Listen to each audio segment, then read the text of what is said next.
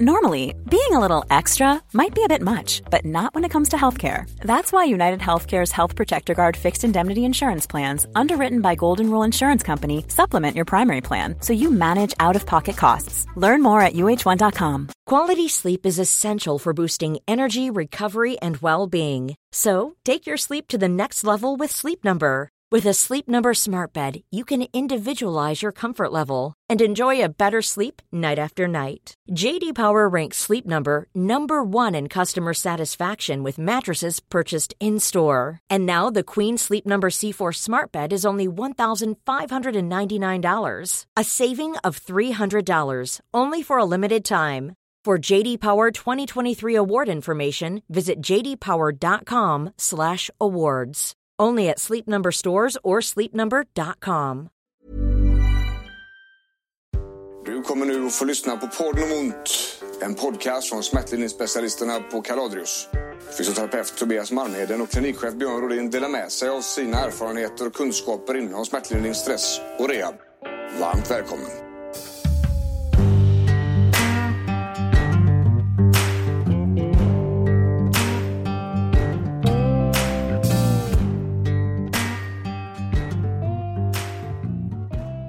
Podden om ont. Välkomna tillbaka allihopa.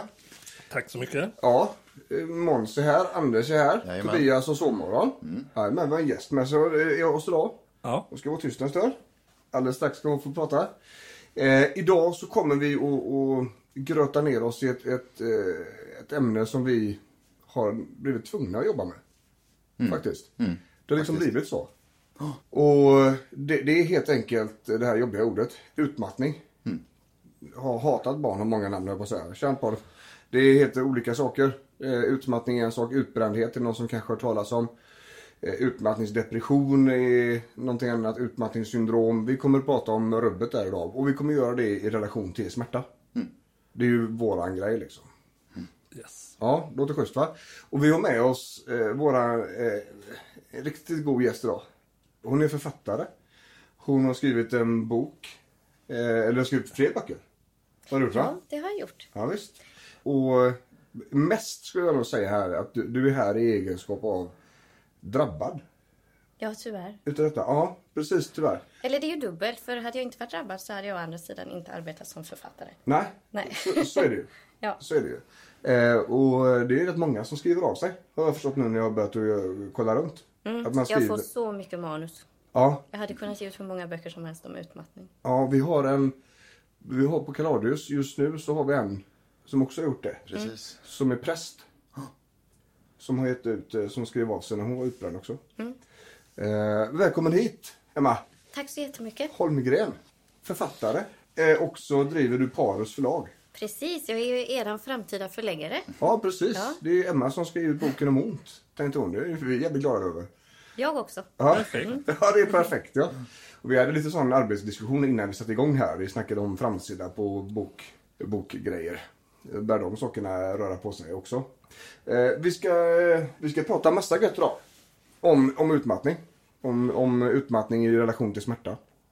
Yes. Och vi ska börja med det som vi brukar börja med och det är den här disclaimern. Där vi förklarar lite grann var vi kommer ifrån och hur vi tänker och, och vad vi jobbar med, vad vi gör för erfarenheter och så vidare. När det gäller utmattning så har vi blivit tvungna att jobba med detta. För det är väldigt vanligt hos individer som har haft ont väldigt länge. Vilket många har hos Kaladius. Kaladius ligger ju ofta sist i vårdkedjan, det har vi snackat om innan. Man har testat rubbet och sen får man nys om lite skumt folk i, i Göteborg, någon skäggig jävel som är på Facebook och gapar och skriker och dricker kaffe och harklar sig. Och, och så testar man oss. Tänker man att det där ser förtroendeingivande ut. Ja, precis. Den gubben vill jag absolut att han ska dra i min arm. Dit ska jag. Ja, Perfekt. eller hur? Och, och då är det väldigt vanligt att man är utmattad samtidigt. För att det är så jobbigt att ha så ont så länge att hjärnan har liksom ingen chans. Eh, och då, då är det väldigt vanligt att man blir utmattad på samma gång. Vi, eh, vi kommer att prata en del om besvär idag.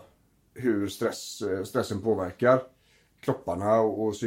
Eh, och vi har lite grejer som är vanliga hos oss och då benämner vi det vanliga. Det behöver inte se ut så inom vanliga, vanliga konventionella vården. Klassiskt är ju att man har eh, verk utan en skada så att säga. Det gör ont fast det finns ingenting på röntgen. Läkarna hittar ingenting. Skriver kanske ut medicin, ring inte när jag ringer dig. Eh, det är väldigt vanligt. Eh, det är också väldigt vanligt att det finns en trötthet hos, hos eh, eh, klienter med långtidssmärta. Och en större trötthet. Inte bara att man har sovit dåligt, en natttrötthet. Utan att det finns en djupare trötthet. Ja, någonting helt annat. Vi kommer in på den där också. Jajamän. Och i, i samband med utmattningar också, så det, vi upplever ofta att de här diffusa, märkliga besvären uppträder hos de här individerna också. Det här man har problem i en sida. Man, har man har ont i vänster sida liksom. Vänster ben, vänster arm, vänster höft. Och jättekonstigt. Och säger man det till sjukvården så kommer de ju gå på det neurologiska spåret. Vilket de ska göra. Då ska de utreda MS, de ska utreda olika hjärnskador, eh, de ska utreda de här stora systematiska felen. Eh, men så är det väldigt sällan det är så.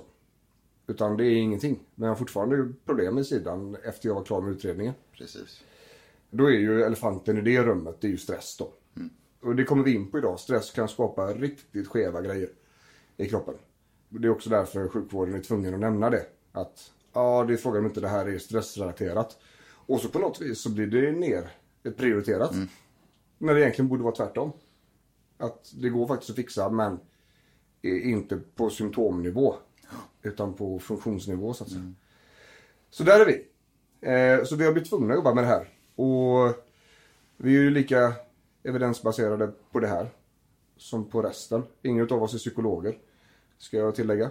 Utan vi eh, har praktisk erfarenhet av det här. Vi har ju utbildning och handledning utav externa psykologer. Det, det är så vi får våran.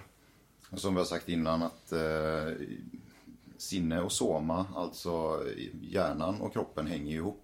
Det går inte att rehabilitera halsen och neråt hos en fysioterapeut och sen gå till en psykolog och rehabilitera eh, tankarna och hjärnan. Liksom, Utan det hänger ihop och påverkar varandra. Så har man ont så behöver vi jobba med, med huvudet också. Ja, och, och tvärtom. Det var, det var, det är ju en sån, det var ingen fråga. Nej, nej. Nej. Psykologer ser också till att, att du är fysiskt aktiv och jobbar med kroppen. Ja. För att terapin ska funka och, och landa. Liksom. Så är det ju. Och vi kommer in på saker här idag som faktiskt ska ha eh, psykologer. Som ska ha specialisterna på hjärnan liksom. Det ska man inte göra själv, det ska man inte gå till någon som inte har lång erfarenhet och utbildning. Om man har kommit till det steget då. Och så är det med Emma. Ja, Ja, eh, för fan. Eh, hur mår du idag? jag mår ganska bra idag. Ja, Jag skulle säga att jag inte är helt på topp. Jag fick ett litet bakslag eh, kring jul. Körde på i två veckor, eh, natt och dag tänkte jag säga, med aktiviteter och tänkte att oj, känner inte av ett enda stresssymptom. Det här är helt fantastiskt. Ja. och så sitter man där den första lediga dagen med en vilopuls på över 100 och så hade jag ett hjärta som hoppade sig genom julhelgen. Jag har ju varit frisk nu, jag har inte varit sjukskriven på fem år, någonting sånt. 2013 blev jag sjuk och var sjukskriven ett år framåt. Så jag räknar mig som frisk även om jag lever med sviterna av mitt utmattningssyndrom. vi kommer in på det sen. Ja, precis. Men när, när man får lite sån här bakslag, man blir lite... Det skakar till det lite igen. Ja, just det. Och eh, det är ju som du har det idag. Och du, du har skrivit en bok, eh, Våga vara rädd. En bok om utmattningssyndrom. Och den skrev du när du var dålig. Eller det är dagboksanteckningar va? Mycket från den tiden. Ja, den bygger ju på mina dagboksanteckningar. Jag skrev ju mest för egen del. Eh, sen så började jag också läsa på när jag förstod att det var ingen som kunde förklara för mig vad ett utmattningssyndrom innebär. Hur jag ska bli frisk och vad som händer i kroppen. Eh, och även det skrev jag ner för att kunna gå tillbaka och liksom lugna mig själv. Och så småningom insåg jag att men jag har nog så mycket text att jag faktiskt skulle kunna hjälpa fler. Absolut. Och den är skriven på ett väldigt enkelt sätt. Den är väldigt lätt att läsa, men jag- den är också väldigt tung att läsa. Tycker jag. För man förstår hur sjuk du var. Och, och man förstår, vi som jobbar med det här och vi som lever nära in på detta. Vi, vi förstår liksom ångesten när man inte vill åka till Grekland. Och sitter på flygplatsen och vet att nu åker vi iväg till Grekland. Och man vill bara gå därifrån. Eh, och inte, inte gör det.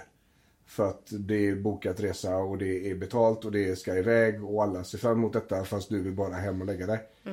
Det, det, det var tungt tyckte jag. Det var intressant. Och, och det är också väldigt tydligt med hur, hur hårt drabbad du var. Liksom. Och det, jag tycker det är en jättebra bok. Det jag rekommenderar den starkt alltså. Du ska ge ut den här som pocket va? Nu.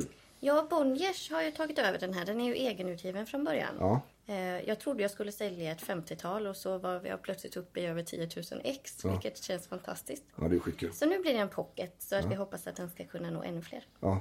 Så den, den kommer stå som pocket i handen ungefär när? Framåt sommaren. Ja, coolt. Och jag vet också att du har släppt en dagbok, eller en dagboksmall va? kopplat till det här. Eh, Släppte du ut den igår tror jag? Ja, och det gick väldigt fort i projektet för det kom till mig nu över jul där jag själv inte mådde bra. Nej. Och jag var tvungen att gå tillbaka och reflektera. Kom på det att skriva hjälpte mig jättemycket och det gör jag inte så ofta längre för egen del. Eh, Så nu har jag skapat en dagbok för dem med utmattningssyndrom med lite färdiga meningar som man kan fortsätta med för att få självinsikt och se att man faktiskt läker även om det inte känns så. Ja. Och den är ute på, i, i, för, i webbhandeln redan va? Man kan, ja. Och det, är- det är väldigt tydligt där. Det är väldigt många som använder skrivandet till att få ut. Det, det är också, man behöver inte vara författare för att skriva tänker jag. Utan det är ju bara att, att skriva. Absolut. Det, det handlar, och ur psykologiska perspektivet, det är väldigt viktigt att tänka klart. Och vi kommer in på det när det gäller lösningar sen. Sådär. Hur kan vi göra när vi behöver ner? Hur kan vi göra sådär? Och då är ju att tänka färdigt liksom. Det är, Vi pratar ju om sexans växel åt, återkommande. Och att sätta sig och skriva är ju ett sätt att sortera tankarna och dra i bromsen lite. Och tänka efter. Lite medveten närvaro. Ja, men Ja. Hur känner jag egentligen? Hur tänker jag egentligen? Vad pågår? Ja. Så det är det vi pratar om liksom. Ja, precis. Och psykologerna pratar ju, alltså när man gör en kedjeanalys då. Eh, att man faktiskt skriver ner. Så här kände jag. Det här hände. Eh, det här var mina tankar. Och, och det här blir beteendet. Och att man då kan koppla, titta på de här grejerna och säga, okej men en alternativ tanke i det här läget hade kunnat vara detta. En alternativ beteende kunde vara detta. Och att skriva där, det är väldigt, väldigt nyttigt tror jag. För då slipper man ha det i huvudet. Lite grann som att skriva, man är stressad och har listor och sånt igång. Man ska slippa ha det akut i, i skallen liksom. Så är det. Men jag tänkte vi ska gå, vi ska kötta ner oss i programmet nu. Vi ska köra lite goa grejer, eh, beskriva vad det är som händer i kroppen utmattningen. Vi ska också prata om vanliga psykologiska symptom. Vi ska gå därifrån till eh, det här tunga som kallas för UMS, då, utmattningssyndrom. Som är sjukdomsvarianten utav detta. Eh, och vi ska gå därifrån till eh, hur, vi, hur vi förebygger och vad vi, hur vi jobbar med detta. Och vad de som kommer till oss, alltså kopplar då utmattning och smärta eh, där. Eh, och vi kommer då avsluta med en liten punkt som är, det här borde någon ha sagt åt mig. Så tänker jag. Vad tror du Måns? Jag tror att det blir bra alltså. Ja, jag tror det. Ja, Ja, ja, visst. lite, ja. Ja, men vi gör så här då. Anders, börjar vi rycka i de biologiskt vanliga symptomen eller? Ja, känns rimligt.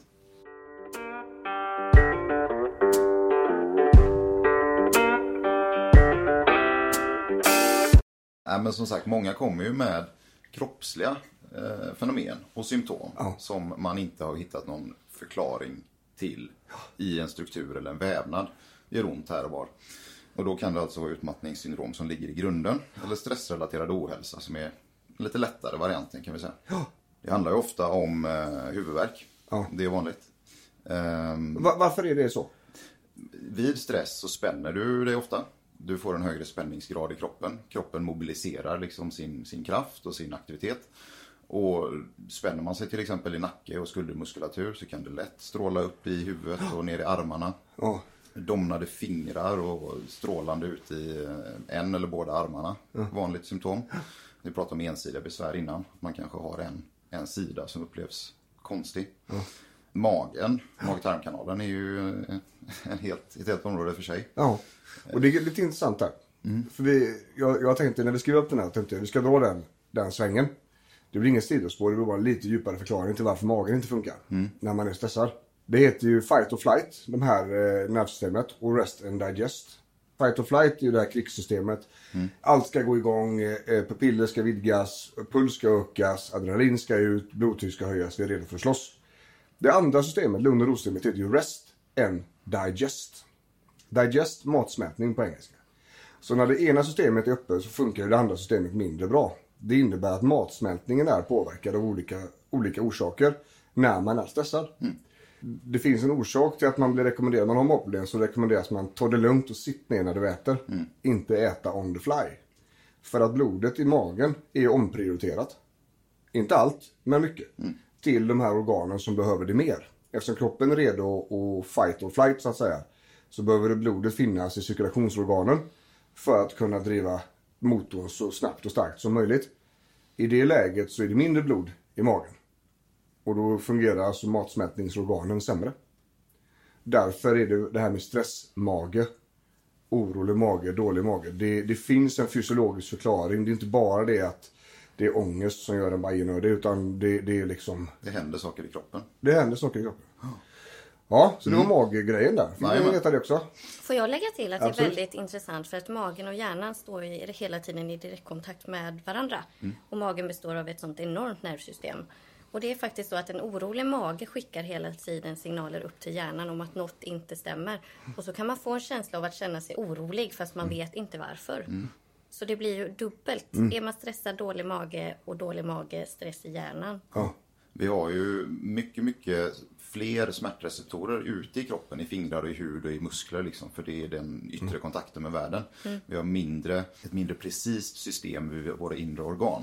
Men därmed inte sagt att vi är liksom immuna mot signaler därifrån, utan är det något som strular inne i kroppen så kan det ge en väldigt diffus smärta eller en eh, smärta som upplevs någon annanstans och som naturligtvis registreras av hjärnan. Och större påverkar. obehag i många gånger Precis. skulle jag säga. Men, äh, och, sig eller bränt sig på handen, det blir väldigt specifikt och man kan titta på det. Mm. Men gör det ont inifrån så blir det en annan nivå av obehag. Det har vi också pratat om innan, att förstår man inte varför man har ont eller inte vet var smärtan kommer ifrån så dels får man mer ångest och stresspåslag av det, men det gör också mer ont jämfört med om, om smärtan är förståelig och, och, och förklarlig. Liksom. Jajamän. Ska vi ta oss vidare i den biologiska? Mm. Gå in på yrslet kanske, ostadighetskänslorna. Ja, massa diffusa, till synes märkliga symptom. Eh, balansostadigheter, att världen gungar, svänger till. Saker som eh, man kanske inte har upplevt tidigare och som kan vara väldigt, väldigt skrämmande. Man kanske klarar att gå, man kanske inte fysiskt ramlar. Men det upplevs väldigt ostadigt och, och läskigt. Liksom. Och det där är många av mina klienter som är utmattade. Eh, de har det vid speciella tillfällen. När stressen ökar framförallt. Ja. Det är inte hela tiden. Nej. Utan det finns episoder där det är helt lugnt. Jag har en klient hon eh, utmattad i omgångar. Sådär. Eh, beteendet som gör att hon halkar tillbaks i det här. Eh, och där, där hon också tog mer hjälp. Eh, med våra expert, eh, experter på det där. Och eh, hon, hon är på en konferens utland, utomlands. Och eh, ska hålla en föreläsning på en större grej. Och ska gå ifrån hotellrummet till scenen. I princip när hon ska föreläsa. Och det är som att hon går på en båt. Hela korridoren bara svajar. Och hon är på väg upp och föreläsa. Det är ångesten i det läget. Det sitter 200 specialistpersoner och väntar. Rummet svajar så mycket. Det, det är ingen bra Nej. Det är ingen bra grej alltså. Och det är ju ett extremfall, men det kan vara mindre triggers också. Ja, oh ja. Att det börjar bli, det närmar sig måndag och man ska tillbaka till jobbet eller man får ett telefonsamtal eller det plingar till i telefonen och det är förknippat till att få ett mail. Ehm, Eller att man känner en doft som påminner om någonting som man kanske inte är medveten om men som ändå triggar ett stresspåslag och, och de här fenomenen. Då. Du hade en del yrsel när du... eh, Ja, det hade jag. Jag tänkte på det ni pratade om innan, det här med ensidigt och att eh, man utreds för neurologiska sjukdomar och så. Jag var ju helt övertygad om att det var en neurologisk sjukdom jag hade fått. Ja. Eh, Och jag jobbade ju sista halvåret innan jag blev sjuk. Då hade jag väldigt mycket lock i ena örat. Inte en tanke på att det kunde vara kopplat till stress. Jag hade mycket muskelryckningar i ena tinningen. Eh, Ett ben som domnade bort, till och med så pass mycket att jag en morgon ramlade ur sängen. Och en höft som hakade upp sig. Mycket, det satt mycket i musklerna liksom. Och Det är ju lite grann så... Det där kan ju komma helt random. Det kan också komma på ställen som har varit besvärliga innan. Om man har haft problem med en axel på vänster sida och sen har knät känns lite konstigt. Det är precis som att kroppen går på den sidan som det är.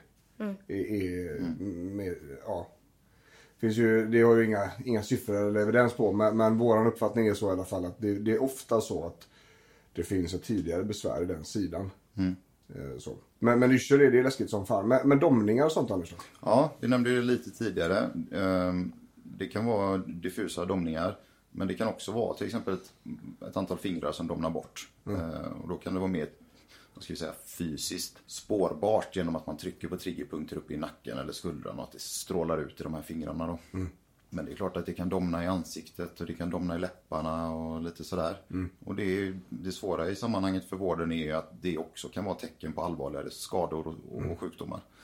Eh, Men hittar man ingenting när man blir utredd för det, då... Men det är också därför man ska gå dit. Ja, Har man fått bekräftat att nej, men det här är ingen stroke. Eh, Det är ingen MS.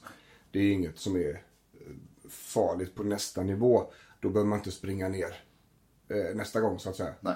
Eh, Men det ska kollas. Mm. Även om man misstänker att det är stress så ska det kollas. Och utstrålningar och sånt där. Det, har ni vet, det vet du sedan tidigare. Om det strålar ut i armarna då är dermatomet eh, i cervikalkotorna eh, misstänkt påverkad. Så då måste man kolla alltså? det. Ja, eh, och då måste man kolla det. Ifall det är så, så inte är någon disk som har dömat sig. Hjärtklappningar och sånt är ju viktigt. Ja, ehm, och många av våra organ styrs ju av det här eh, nervsystemet som, som vi inte själva har kontroll över. Ehm, det finns två, två delar där också. Vi pratar om fight and flight och vi pratar om rest and digest. Hjärtat styrs av ehm, nerver som vi inte själva viljemässigt styr tillsammans med mag-tarmkanal och, och svettning och annat. Och alla de här, det kan bli fel i det här systemet. Det kan balla ur och då kan hjärtat rusa och allt det här innan som vi har pratat om med, med magen och, och kanske lite frossa och annat skumt. Sen är det ju, får man hjärtklappning också av att man, av att man stressar upp sig. Kroppen mobiliserar. Ehm, Ja, och rusar av den anledningen. kroppen mobiliserar inför strid liksom. Precis. Så är det. Och, och en annan grej som vi, eh, och det här är väldigt intressant för där, eh, där tyckte jag det var väldigt eh, målande i boken Emma. Där, vi har en punkt där som heter kroppen stänger ner. Det är precis som att det är shutdown. Huvudströmbrytaren liksom. Ja, precis. Och eh, jag tänker eh, just i dina beskrivningar av ångesten. När det är precis som att det kommer någon, någon form av godståg och bara det tar över liksom. Kan du inte berätta lite grann om de, de erfarenheterna du hade runt det där? Tänker du ångesten just? Nej men just kroppsliga, när det här känslan av att eh, kroppen inte lyder eller eh, att kroppen inte, inte styr längre eller inte fungerar som den borde. Jag var ju trött redan innan jag reste till Grekland och trodde att jag hade blivit flygrädd. För jag kände ju mig ångestfylld då. Jag hade inte haft ångest tidigare i mitt liv. Men reste iväg som du sa innan. eh, Och blev alltså sjuk under min semester. Eh, Och där nere så orkade jag ju en dag inte längre gå knappt mellan lägenheten och poolen. Jag kunde inte längre äta för illamåendet var så starkt. Och jag trodde faktiskt på fullaste allvar att jag inte skulle komma hem från Grekland igen. För jag tänkte att hela min kropp lägger ner. Eh, För precis så kändes det. Sen försöker man leta andra orsaker och jag tog eh, brustabletter med vätskeersättning och jag försökte äta, försökte dricka men nej, det funkar inte längre. Nej. Där får du hela det spannet på samma gång där, i samma upplevelse. Jag gick ju till läkaren som fanns där på resorten efter ungefär halva veckan. Hon frågade hur gammal jag var och jag sa att jag var 35 och hon sa att du är den tredje mamman som kommer in denna veckan. Ni kommer varje vecka, mammorna som har tagit hand om allt under året som har gått. Och så ska ni åka på semester med familjen och slappna av. Och så Och det är jättevanligt. Det är jättevanligt där när, att det sker i samband med semester. Det kan, nu har inte jag några siffror på det, men utav de som kommer till oss i alla fall. Så det, en vanlig situation är att man har jobbat så in i helvete. Det är semester, semestern känns grym. Sen när det börjar närma sig jobb så börjar det bli konstigt. Symptomen börjar öka. Det börjar bli konstigheter, man mår, man mår obehagligt. Man är kanske inte riktigt hemma på termen psykisk ohälsa och vill inte berätta för sin omgivning att man är liksom ledsen i själen och helt trött. Och sen går man till jobbet och sen så träffar verkligheten en i 200 km i timmen med varsin örfil. Hey, I'm Ryan Reynolds. At Mint Mobile, we like to do the opposite of what Big Wireless does. They charge you a lot, we charge you a little. So naturally, when they announced they'd be raising their prices due to inflation, we decided to deflate our prices due to not hating you. That's right. We're cutting the price of Mint Unlimited from $30 a month to just $15 a month. Give it a try at mintmobile.com slash switch. $45 upfront for three months plus taxes and fees. Promo rate for new customers for limited time. Unlimited more than 40 gigabytes per month. Slows. Full terms at mintmobile.com. A lot can happen in three years, like a chatbot may be your new best friend. But what won't change? Needing health insurance. United Healthcare Tri Term Medical Plans, underwritten by Golden Rule Insurance Company, offer flexible, budget friendly coverage that lasts nearly three years in some states. Learn more at uh1.com. Quality sleep is essential for boosting energy, recovery, and well being. So, take your sleep to the next level with Sleep Number. With a Sleep Number smart bed, you can individualize your comfort level and enjoy a better sleep night after night. JD Power ranks Sleep Number number 1 in customer satisfaction with mattresses purchased in-store. And now the Queen Sleep Number C4 smart bed is only $1,599, a saving of $300 only for a limited time. For JD Power 2023 award information, visit jdpower.com/awards. Only at Sleep Number stores or sleepnumber.com. på varsin sida. Och så är det ungefär samma tempo som innan semestern. Där är jättevanligt att folk kraschar. Så att det här med att man avslappning och sen så pang. Så händer det liksom. Men Måns. Du... Eller hur?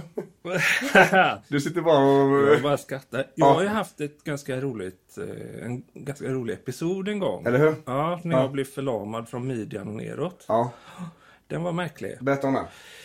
Eh, det var, jag är ju bipolärsjuk, så Ja. det var precis innan jag fick ett skov. Så började det domna i benen och sen slutade benen att fungera. Ja. Och man gjorde ju neurologiska tester och trodde ju att jag hade fått MS för att det svarade inte i kroppen som det skulle. Nej. Men det gav med sig sen. Det började som ont i ryggen faktiskt. Ja. Eh, och sen spred det sig neråt Ja. i kroppen. Då förstår jag att sjukvården blir bajen av det. När Ja, man de kommer var, in och säger det. de var ganska... Det var intensivt. De var inte stressiga när Men det de var ganska många år sedan va? Det var ganska många år sedan. Det är ju 12 år sedan, va, Ja. tror jag. Hur lång tid höll det i sig? Och det höll i sig i flera månader. Oj. Ja. Och blev sämre och sämre och sämre. Ja. Och jag vet någon gång jag var handlade i en, i en butik och liksom fick dra benen med händerna och höll den andra handen i, i vagnen för att liksom ta mig ur affären. Ja. Det var, då var toppen nådd. Ja. Får, ja. Har någon kunnat svara på vad som egentligen hände i kroppen? Nej, ingenting faktiskt. Mer än att, och sen när det släppte sen så blev jag ju jättesjuk, rent Ja. bipolär sjuk. Ja. Skogstokig. Jajamän. Och det var, det var lite intressant där, för det var den perioden, du försvann ett tag va? Ja, Eh, för jag och Måns känner ju varandra sedan jättemånga år tillbaks. Eh, och sådär. Samma skrot och korn och sådär. Och sen så, så försvann Måns. Ur periferin. Och då förstod jag att någonting, men jag fick liksom inte tag på honom och sådär. Så att ja, men livet hände liksom. Jag hade inte hört någonting från andra gemensamma eller så. Eh, och sen så dök han tillbaks. Eh, och så förklarade han liksom att men så här var det. Det var riktigt tumult där under ett par år. ja. Och så- det tog lång tid Ja, innan allting funkade som det skulle igen. Ja, precis. Och, och vi har ju pratat lite grann diffust om det där. Just att du har en inbyggd stressor. Du har ju en sjukdom som vill ha dig i tempo. Ja. Så där, därför fungerar det inte riktigt på samma sätt. Nej, jag har, jag har ju så att jag är lite hypoman hela tiden. Mm. Om jag inte medicinerar. Ja, Så att jag springer ju jämt. ja precis. Precis. Och det är också därför jag är jävligt noga när vi pratar. Att, Ja. Så inte för mycket på honom för han tar det. Ja. Sådär. Men jag känner ju det att jag, jag har ju aldrig upplevt stress, brukar jag säga, när, när jag hamnar i de situationerna. Att Mm. Jag, det, jag vet inte vad det är riktigt. Nej. Fast sen så är ju, det är väl kanske min normala grej är stress. Ja, precis. Men å andra sidan så får du effekt när vi får ner stressen. Ja, det får jag. När vi gör våra behandlingar på det här så släpper även din smärta. Ja. Ehm, och det säger våra psykologer också. Eh, och kanske då i allra högsta grad om man har någonting som driver en framåt. För, I grunden ja. Ja, precis. Då, alltså ADHD eller man är bipolär eller så vidare. Då, då behöver man också jobba på stresskontrollen för det blir konsekvenser för de här, för, för oss då som har det här drivet som inte slutar bara för att kroppen är trött liksom. Ja. Ehm, Så det är intressant. Men vi, gör, vi ska göra så här faktiskt. Vi ska gå in ifrån den här biologiska eh, soppan. eh, Nu när vi ändå är inne på den psykologiska. Ska vi göra så Anders att vi börjar att reda lite grann i de här rent psykologiska symptomen? Nu blir det reklam! Vill du komma i kontakt med Kaladius för en effektiv rehab och smärtlindring. Fyll i kontaktformuläret på www.kaladius.se så ringer vi upp dig. Nu har vi ju pratat om eh, det fysiska då. Eh, smärtor och domningar och annat. Men eh, det är ju mycket som pågår i huvudet också. Och då, det kan också vara väldigt diffust komma och gå. Men vi pratar koncentrationssvårigheter till exempel. Eh, sånt som man tycker borde gå väldigt lätt. Till exempel läsa en dagstidning eller eh, eh, komma ihåg en, ett telefonnummer eller vad det kan vara. Funkar inte längre som det ska. Utan man får eh, ta till andra verktyg för att liksom lyckas med det här. Så koncentrationen blir sämre. Minnet. Minnet. Ja, minnet, ja. Precis. Eh, kanske inte kommer ihåg vad man har gjort eller vad man har sagt eller vad andra har sagt. Svårt att hålla tråden i ett samtal. Man kommer inte ihåg var samtalet började någonstans. Omgivningen kan ju ofta uppleva det här utifrån att, att personen börjar bli rörig. Mm. Det är inte ovanligt att man kanske börjar misstänka Alzheimers eller börjar tänka i de banorna. Intressant, för jag hade en klient som eh, där de gick det spåret. För hon kunde inte läsa ett recept, en, hon skulle laga mat. Lagt fram eh, så, alla ingredienser så kan hon läsa receptet. Och så insåg hon att nu har stått 10 minuter och glott på den här texten. Och jag glömmer bort vad som står högst upp. Jag kan inte, det, det, vi snackar två centimeter över den textraden hon är på. Har hon glömt bort då. Eh, så de gick Alzheimer-spåret på henne. Tyvärr då så svarade hon i början på de testerna. Så de fortsatte utreda det. Men det var ingen som tog hand om stressen. Och när jag träffade henne så, nu, nu är inte jag någon psykiatriker, men så mycket stress som hon hade och så lite behandling som hon hade fått för den stressen. Ändå så gick de på demensspåret. Och det innebär ju konsekvenser för de tar ju körkort och grejer och, och eh, sådana här saker. Fastän då det inte var klarlagt vad det var för. Och vilken stressbelastning för henne under den tiden, Ja, tänker jag. det blir ju ännu Att värre. Ja, ja. för Alzheimers. Oh ja. Oh ja. Eh, men hon kom i tid till mig. Hon eh, kom ihåg program. Eh, sådär. Så det var jättemycket grejer som hon kunde. Som jag inte riktigt eh, associerade till någon som var dement. Inte ens begynnande dement liksom. Eh, nu har jag jobbat inom psykiatrin också. Och inom den vården. Så jag har ju varit med om de grejerna också. Jag såg ingenting utav det jag hade som erfarenhet innan liksom. Så. Men receptet där, då pratar vi exekutiva förmågor heter det. Ja. Alltså den här att, att liksom i sitt huvud abstrakt kunna planera och värdera och iscensätta eller igångsätta en sekvens av händelser. Till exempel jag ska åka och handla, då behöver jag mina nycklar, jag behöver åka den tiden, ta den vägen med bilen och så behöver jag en kasse med mig. Eller läsa ett recept då. Och, och det här går ner att liksom de till synes enkla sakerna börjar bli problematiska. Och det kan ju vara fruktansvärt skrämmande. Så mycket av de här kognitiva svårigheterna, eller de här beteenden, eh, kognitiva, alltså uppfattningen, omgivning eh, och sånt här. Eh, det är ju en del i det. Eh, och det börjar ju light. Så, och, och ju mer framträdande de här blir ju större besvär har man ju av stressen. Liksom. Ehm, och vi kommer in på det när det blir en sjukdomsbild utav detta. Precis. Nästa steg efter minnet och, som vi har skrivit, det är ju tröttheten. Och det är ju kardinal, ett kardinalsymptom då. Trötthet som inte går att sova sig fri ifrån. Du är lika trött som när du vaknar som när du lägger dig. Ja. Jag brukar ju fråga, vaknar du utvilad? Ja. Ehm, och så länge man, man gör det, man kan vara skittrött. Men att man sover och känner sig återhämtad. Det är ju en, då är man ändå på hyfsat eh, trygg mark. Ja. Jämfört med att vakna trött varje dag under en period. Och vi, under stressavsnittet vi hade, avsnitt nummer två i podden, så pratade vi om två stycken verktyg. Eller ett, ett verktyg med, de kollar två olika saker. Holländsk studie. Eh, där de identifierar två stycken stora flaggor. Det första är att om, om normala arbetsuppgifter tar mer i, i energi i anspråk. Och det är inte bara på arbetet, utan det är uppgifter överhuvudtaget i vardagen. Så där har vi ju när de exekutiva förmågorna har gått ner så tar de mer energi att göra. Och det här som Anders pratar om nu, nummer två då. Det är när återhämtningen inte räcker längre. När räcker det inte med normal nattsömn för att du ska vara utvilad? Då har återhämtningsbehovet ökat och det, det räcker inte till då. Så att de här två punkterna vi pratar om nu, de har vi redan berättat om innan faktiskt. Det gäller i allra, allra högsta grad här. Ja.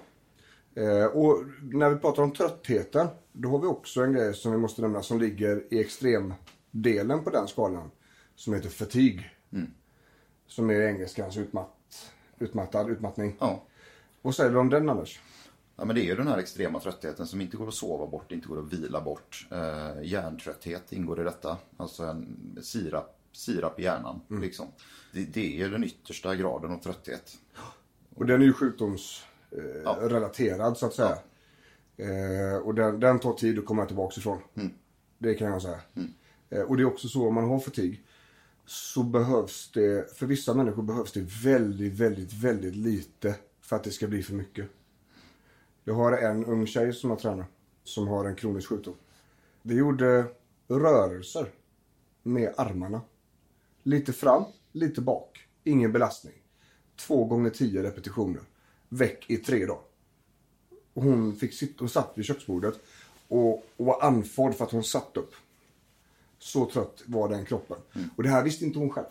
För att eh, när man har en trötthet så, så bygger man ju sitt liv runt den tröttheten i mångt och mycket. Så det man lyckas göra, det lyckas man göra. Och man hittar en ram som man kan verka inom.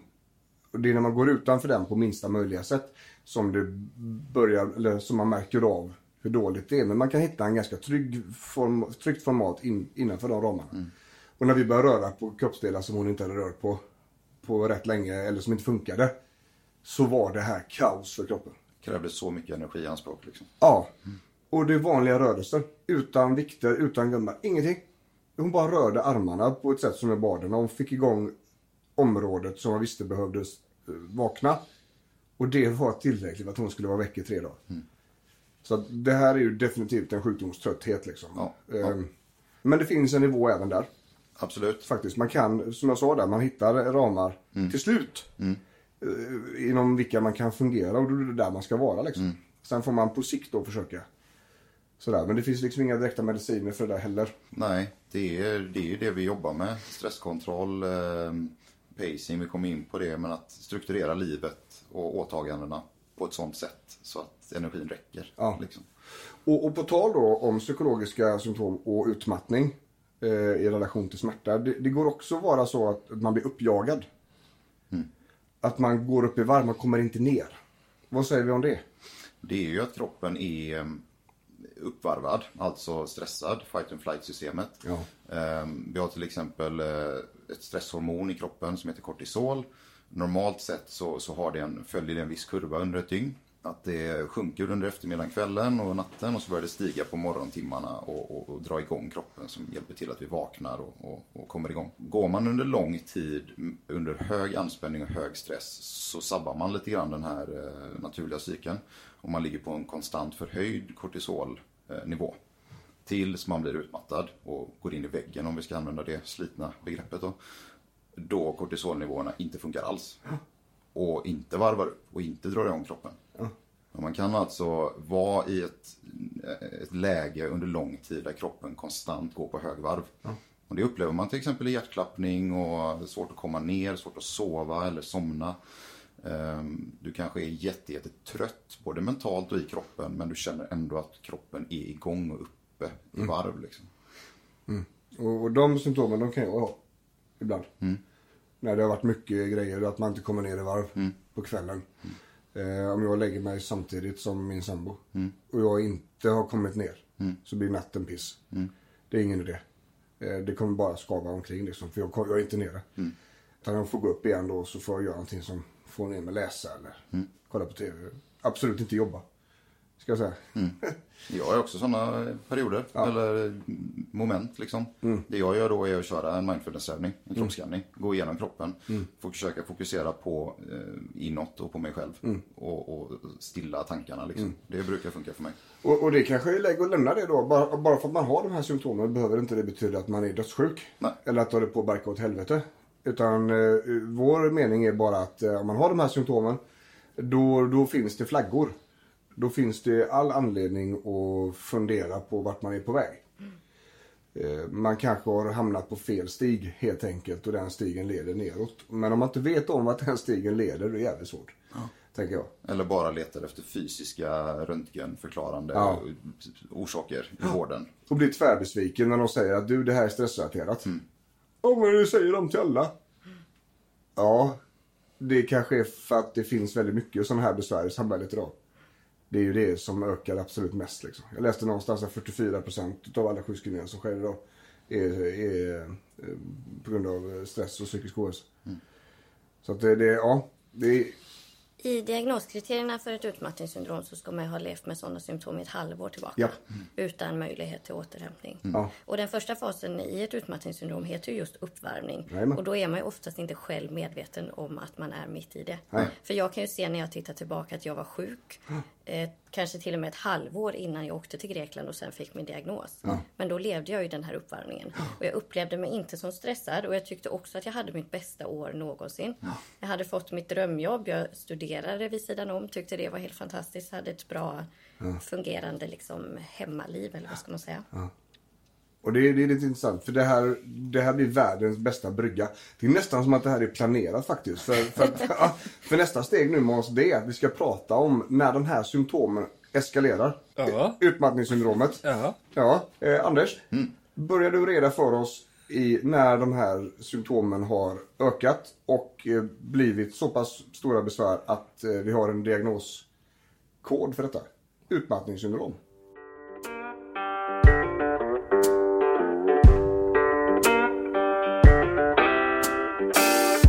Jo, som eh, Emma precis sa. Ehm, för att drabbas av utmattning så behöver man under lång tid leva under hög anspänning och hög stress.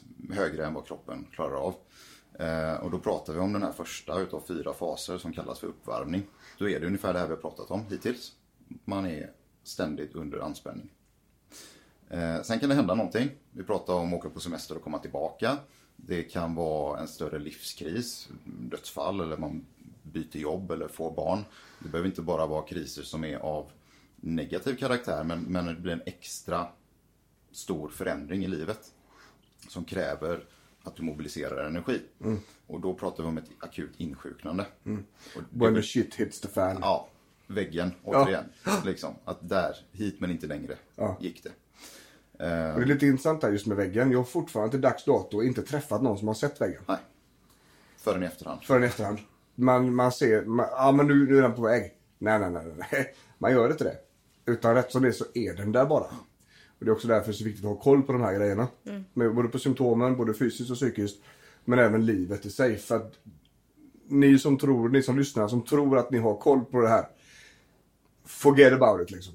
Det är bara att glömma. Ni har inte det. det. Det finns inte. Det existerar inte. Det är ingen som ser väggen innan. Nej. De runt omkring. Min man såg ju att jag var på väg. och jag blev Eh. Så irriterad när han sa att Emma nu är du farligt nära utbrändhet. Ja. Det finns inte en chans. Jag Nej. har det superbra. Ja, det är världsklass liksom. Och, och, och det är så. Det, och det är därför vi får fortsätta förklara och fortsätta etablera kunskapsbaser och hjälpa människor till att, att stoppa det här innan. För att nu, nu när Anders kommer berätta mer om det här utmattningssyndromet så kommer ni att förstå att det här måste stoppas innan. För det här är långtgående återhämtning.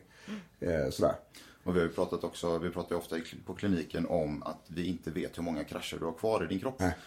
Det kan ju hända att det går bra en gång att, att ha en tuff period och så återhämtar man sig. Och så går det bra två gånger och tre gånger. Och för vissa går det fyra och ibland 16 och ibland 32 gånger. Men den 33 gången Så är det färdigt. så kanske det inte finns mer i systemet att hämta. Kopplar vi tillbaks också till andra avsnittet om stress. Det pratar om push and crash cycle. Man trycker sig så hårt över gränsen att man kraschar. Man är tvungen att gå in i en forcerad återhämtning. Och sen börjar man om. Och så håller man på så. Eh, och, och det är väl lite grann som du säger Anders. Med, vi vet inte hur många varv man har. Eh, vad vi däremot vet är att om man har smält en gång så har du färre varv. I dig så att säga. Och man blir inte sig själv efter ett utmattningssyndrom måste jag säga. Nej. Nej. Och det är verkligen någonting som man bör tänka på för det är tufft. Ja. Och vi kommer in på det sen också när det gäller återhämtning och restsymptomen där. Att det, det är lite annorlunda liv. Efteråt, både personlighetsmässigt sett och strukturellt. Liksom. Så då har vi varvat upp och vi har hittat vart väggen gick och blivit Det- akut sjuka. Ja. Och vad händer där då i, i akut insjuknandet? Um, overklighetskänslor, man vet inte vad som hände. Det kan vara det här sängliggandet, man kommer inte ur sängen eller behöver palla upp vägen till toaletten för att orka ta sig de tio stegen det krävs. Ehm, Det är just, det är just tröttheten där. Eh, så vi pratar om den här enorma tröttheten som man inte kan sova sig fri från och som är, som ett täcke liksom. Kroppen tar över och stänger ner för nu, nu fan återhämtar du dig. Ja. Nu är det energiåterhämtning som krävs. Ja. Och, och, vad tänker du Emma? Att många är ju där också på sitt första akutbesök. Ja. För att det händer någonting med hjärta och andning och så. Man Ja. tror att nu är det en hjärtinfarkt eller liknande. Ja. Eller stroke eller... Precis. ja. Som i många fall är, visar sig vara en panikångestattack. Ja. Som är ju i sin renaste form eh, stress. Eh, next level liksom. Men, men efter den tröttheten då kommer ju de här kognitiva svårigheterna. Ja. Som antagligen finns redan där men man, man orkar inte upptäcka dem så att säga. Nej, precis. Ehm, när man har tvingats till återhämtning. Det kan pågå eh, ganska lång tid, veckor. Det finns ju i extremfall de som ligger till sängs lång, lång tid och tvingas återhämta sig. Men när vi, när vi börjar få nästippen ovanför vattenytan och ta oss upp ändå, då börjar den här långa, långa återhämtningsfasen då. Fas 3 kan vi säga. Ehm, och då, då kanske man börjar märka sviterna av stressen på ett annat sätt. Man är inte riktigt lika trött som vid den akuta kraschen. Men minne, koncentration, eh, kanske oro, ångest. Mycket av de här andra mentala grejerna börjar göra sig mer påminda. Liksom. Och det är ofta då de kommer till oss. På Kaladius. Det, där är väl nog återhämtning och nästa fas då liksom. Och jag tänkte jag ska flika in det här. Vi, vi, ni som lyssnar kanske hör att vi ibland säger utbrändhet, ibland säger utmattning, ibland säger utmattningssyndrom, ibland säger utmattningsdepression och så vidare. Eh, när det gäller eh, utmattningsdepressionen, då är det kopplat till en depressiv eh, faktor till detta. Då är man också nedstämd och ledsen. Det, det äger sin del. Men när det gäller utmattning så är utmattning utmattning. Sen vad man kallar det för. Det var som Thomas Hulme på KBT Struktur sa, av våra gubbar. Han bara, jag skiter i vad de kallar det. Vi ska inte tjafsa om etiketter, för det är samma besvär. Spelar ingen roll. Vi måste ta hand, vi måste hjälpa människorna. Skit i vad det heter, kalla vad de vill. Eh, Och det tyckte jag var väldigt bra. Och så är det ju praktiskt. Sen finns det ju diagnoskriterier. Du Ja. behöver inte dra alla de punkterna. Nej. Men du ska uppfylla vissa saker för att få stämpeln ifrån vården. Ja. Att du har utmattningssyndrom Ja. som sjukdom. Men faktum är ju att processerna i hjärnan och i kroppen är ju de samma oavsett. Olika nivåer bara. Däremot är det viktigt att skilja på ett utmattningssyndrom och ett utmattningsdepression. Ja, absolut, för då Förr så bakade man ofta ihop det. Eh, Men så insåg man att eh, även när de depressiva symptomen hade släppt så fanns fortfarande en trötthet kvar. Och då började man inse att det handlade Mm. om något annat.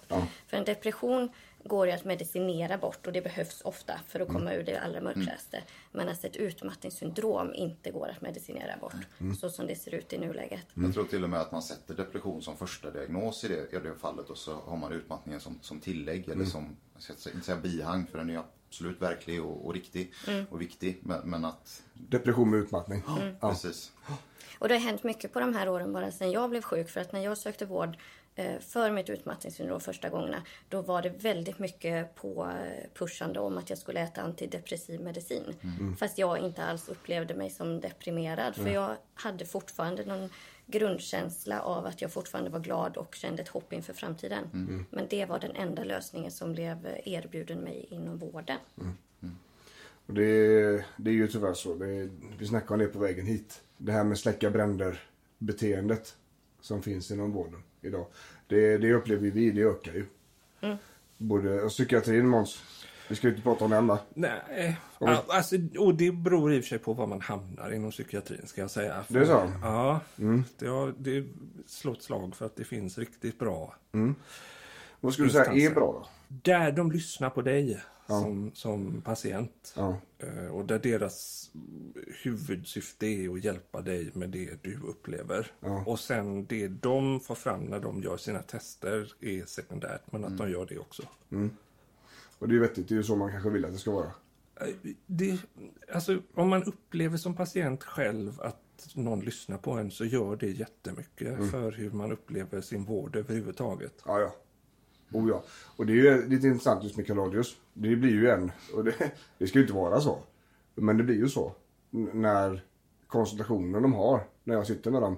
Att det är första gången typ någonsin som någon har ställt en motfråga eller lyssnat på dem eller frågat dem på riktigt hur de mår. Det, det, där blir man ju lite ledsen i själen när det är så.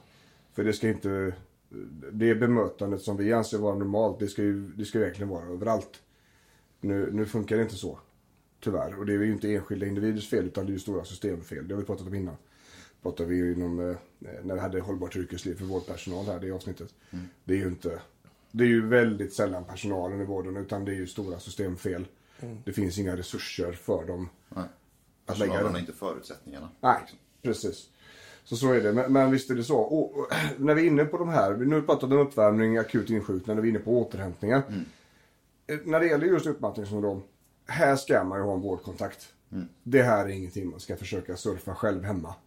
Här måste man få hjälp liksom. Eh, Det kan handla om mediciner, det kan handla om samtalsterapi, psykolog och så vidare. och så vidare. Sjukskrivning. Sjukskrivning, icke minst. Eh, Det här är ingenting man ska drifta själv hemma. Sen ska vi säga, precis som Emma var inne på, det är ju stor individuell eh, variation. Ja. Eh, hur hårt och djupt man faller kanske Mm. och vilka liksom, system du har kring dig och vilka förutsättningar du har för att få återhämtning och annat. Men, eh, men visst, har vi väl fallit så här långt så, så ska man inte skjuta från höften hemma. Nej, nej, nej. Och det här kommer inte räcka att googla och läsa en god bok. Även om det kan hjälpa.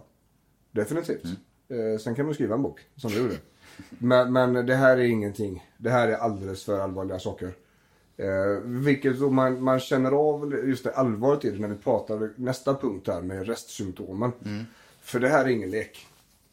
Det, det, här är, det här tar lång tid att bli av med. Och restsymptomen är väl vad vi skulle kunna kalla fas 4 då. Ja. Liksom. Att du har börjat fungera, åter på arbetet kanske. Du är inte sjuk längre i den meningen. Men därmed inte sagt att det inte är några förändringar som kvarstår. Nej. Personlighetsförändringar pratar vi om innan till exempel. Ja. Vi, vi var inne och kollade på Institutet för stressmedicin. Som är en väldigt kompetent eh, institution i Göteborg. Eh, också en väldigt bra hemsida. Eh, de gör en långtidsuppföljning på sina patienter som har varit på den kliniken. Och eh, det är ju inte, det, det är inte färdigt, så att säga, utan det är pågående. De, eh, de räknar upp 130-140 kvinnor och en, en, någonstans mellan 50, 60, 70 män. Och utav dessa så har alltså 50% fortfarande symptom sju år efter insjuknandet. Sju bast alltså. Hade vi pratat om eh, detta, om sju år inom fysioterapin. Så hade den strukturen ansett vara permanent skadad. Så kan man säga. Eh, nu, nu finns det ju, eh, jag har inte läst alla studier såklart men det, det, det händer ju mycket med huvudet. Även under lång tid efteråt. Så att sju år i hjärnan, det behöver kanske inte riktigt vara överensstämmande med, med fysioterapin men, men det är väldigt lång tid. Det är väldigt lång tid. Man bör veta det om man har drabbats. Att det kan komma långt, långt, långt senare eller vara kvar långt senare. Ja. Och har man inte drabbats så vittnar ju det om allvarlighetsgraden i det. Mm. Att, att det blir så stora inverkningar i livet Mm. av att falla dit. Ja. Vi- Vilket då för oss tillbaks då till, till eh, tiden i detta. Tänk tidsaxeln här nu då. Va? Först så har vi sex månaders uppvärmning. Det är ett halvår. Sedan har vi eh, ett akut insjuknande som kan i, i värsta fall vara i flera månader. Därefter så går vi på återhämtningen. Och sedan så får vi leva i restsymptomen. Det, det är alltså år här så fort det, det händer. Och, och, vilket är då väldigt, väldigt viktigt att veta. För när man sitter hos oss på Kaladius på konsultation och jag ställer alltid den frågan. Har du varit utmattad? Ja. När då? Ja, i somras. Okej. Och då, då får man kanske känslan att de tror att det är över. Fast jag vet ju direkt där, jag får ju anteckna det omedelbart. Att här kommer vi att ha Uppförsbacke. uppförsbacke. Och det här måste jag säga till klienten. För vi är ju väldigt raka. När, man, när, när jag sitter med klienterna så säger jag så här att om jag tror att vi kan hjälpa dig ordentligt så säger jag det. Men om jag tror att du behöver någon annanstans först eller eh, där du kan få bättre hjälp någon annanstans eller likvärdig så ska du ta den. För att vi kan inte, vi, vi är ju privata så vi tar ju betalt därefter. Vi kan inte ta emot någon som vi inte kan hjälpa, som vi inte kan göra jättemycket för. Och när det gäller utmattningen där, om vi känner att den är färsk, då måste vi direkt kommunicera det. Och säga det att här kommer du ha jobb. Vad får du för behandling nu? Ah, antidepressiva. Ah, Okej. Något mer? Nej. Men jag börjar jobba om två veckor. Ah, Okej. Då, då har vi, helt plötsligt så tar det här samtalet, vi tar en helt annan vändning. Jag måste, liksom, då, och helt plötsligt då så får jag börja förklara hur, hur psykosomatiken fungerar. Och, och sådär. Och Eh, Så fort det blir diffust och det finns en utmattning i grunden så kan jag nästan gå på det spåret. Vi undersöker naturligtvis ändå för att av, Avskriva. avskriva allvarliga saker. Men, men eh, med oss här så har vi ändå X-faktorn att i slutändan så kommer det eventuellt att vara så. Att det är en lång uppförsbacke med stress. Med stresstålighet, med stresskontroll, med eh, psykosomatik, avslappning som kanske inte fungerar och så vidare. Förmågan att ta till sig instruktioner, förmågan att utföra program vid rätt tid, förmågan att äta okej. Allt det som vi jobbar med kommer vi ha ett litet filter på när det gäller utmattningen så att säga. Mm. Jag tycker att vi bör närma, nämna att forskningen faktiskt visar att ett utmattningssyndrom ger förändringar på hjärnan. Man behöver inte kalla det skador för det låter, det låter hemskt. Men det sker förändringar som gör att man får svårare med alla de här sakerna som minne och planering och sånt. Så det är ingenting som man inbillar sig eller som man kan lösa på egen hand. Och det läker inte på det viset som ett brutet ben. Nej. Det centrala nervsystemet tar jättelång tid på sig. Ja. Precis. Och så är det. Och, och det här leder ju oss till våra nästa punkt. Vad gör vi åt det? Och framförallt, hur förebygger vi det? Nu blir det reklam!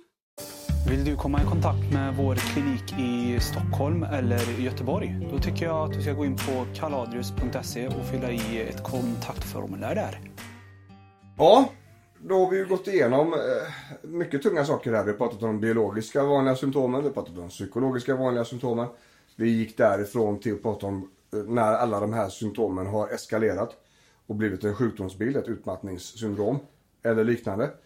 Eh, vi var också noga med att skilja på utmattningsdepression och utmattningssyndrom. Eh, så fort det handlar om depression så är det ytterligare en klinisk del att behandla. Vi ska nu då, tänkte jag, surra lite grann om dels vad vi gör för att bistå de här klienterna, de här situationerna.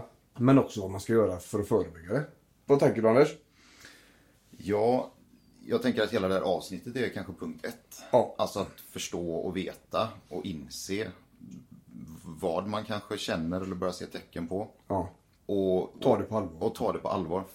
Fatta att det är oåterkalleliga saker som kommer ske om man inte tar det på allvar. Eh, rätt tunga saker, personlighetsförändringar, eh, skam och skuld kanske eftersom man kanske eh, skuldbelägger sig själv eller tänker att jag borde nog fixat det eller andra har ju inte blivit utmattade eller sådär. Och så allt det här kroppsliga då. Ha ont och, och inte veta vad det beror på. Och sådär. Så upptäcka det i tid och förebygga det. Så bara för att när, när man väl har sett det då liksom, Att man gör någonting åt det. För, för det är ju så här att bara för att man är trött så kommer inte livet att stanna. Utan livet kommer komma att köra på i fort, samma takt som det gjorde innan du blev trött. Om du inte gör någonting åt det. Man måste in med en fysisk handbroms.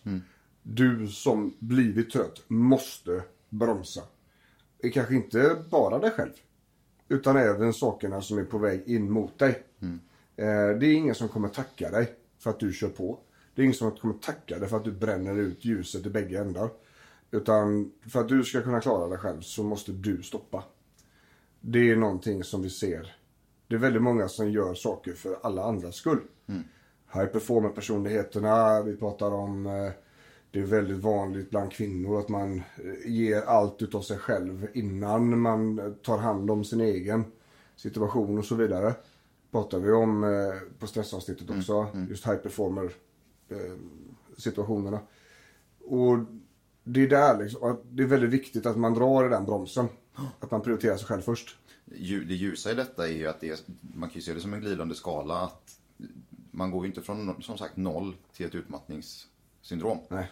Utan varningstecknen finns kanske ofta där. Ja. Att man har svårt att komma ner, man sover sämre.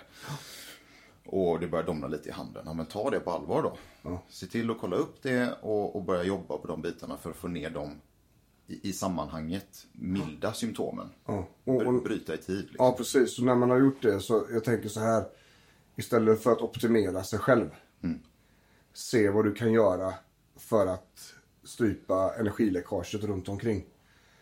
Det, det är väldigt ofta så. För, för jag upplever det att många människor, de är hyperoptimerade. De är, det är perfekt. Fast det är så mycket grejer som kommer in. Att det är där problemet ligger. Det ligger inte hos individen utan det ligger utanför så att säga. Eh, man hoppar på tåg som man tycker är balla. Man vill göra mer saker. Man ska vara bästa, bästa. Allting ska vara sådär. Saker som konsumerar energi. Vi snackar ju om det på stressen där. Det, det, ju, driver man in saker så ökar beredskapen, så ökar stressen. Det är ofta inte det som är lösningen. Så man kan inte skynda sig in på en yogaklass för att slappna av. Det går inte. Det, det är rätt kontraproduktivt. Utan man behöver ta bort saker snarare. Så där tänker jag att eh, när man har börjat upptäcka de här psykosomatiska besvären att okej, okay, jag vet att det är antagligen stress för det sa, sa vården. De har kollat av allting som är tungt, perfekt. Det är inte det, det är stress. Vad har jag i mitt liv som driver upp tempot? Förutom mig själv då. Ja men det här, det här hoppar jag på. Det här ideella grejerna, där ger mig ingenting mer än tidskonsumtion. Okej, men då börjar man skala bort saker och rädda sig på det sättet. Och när det finns utrymme i systemet så träna.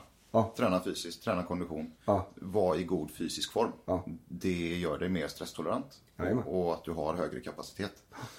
Och, och det här gäller ju de då som, eh, ska vi säga, som inte drabbade av smärta på det sättet. Och det är ju de vi jobbar med.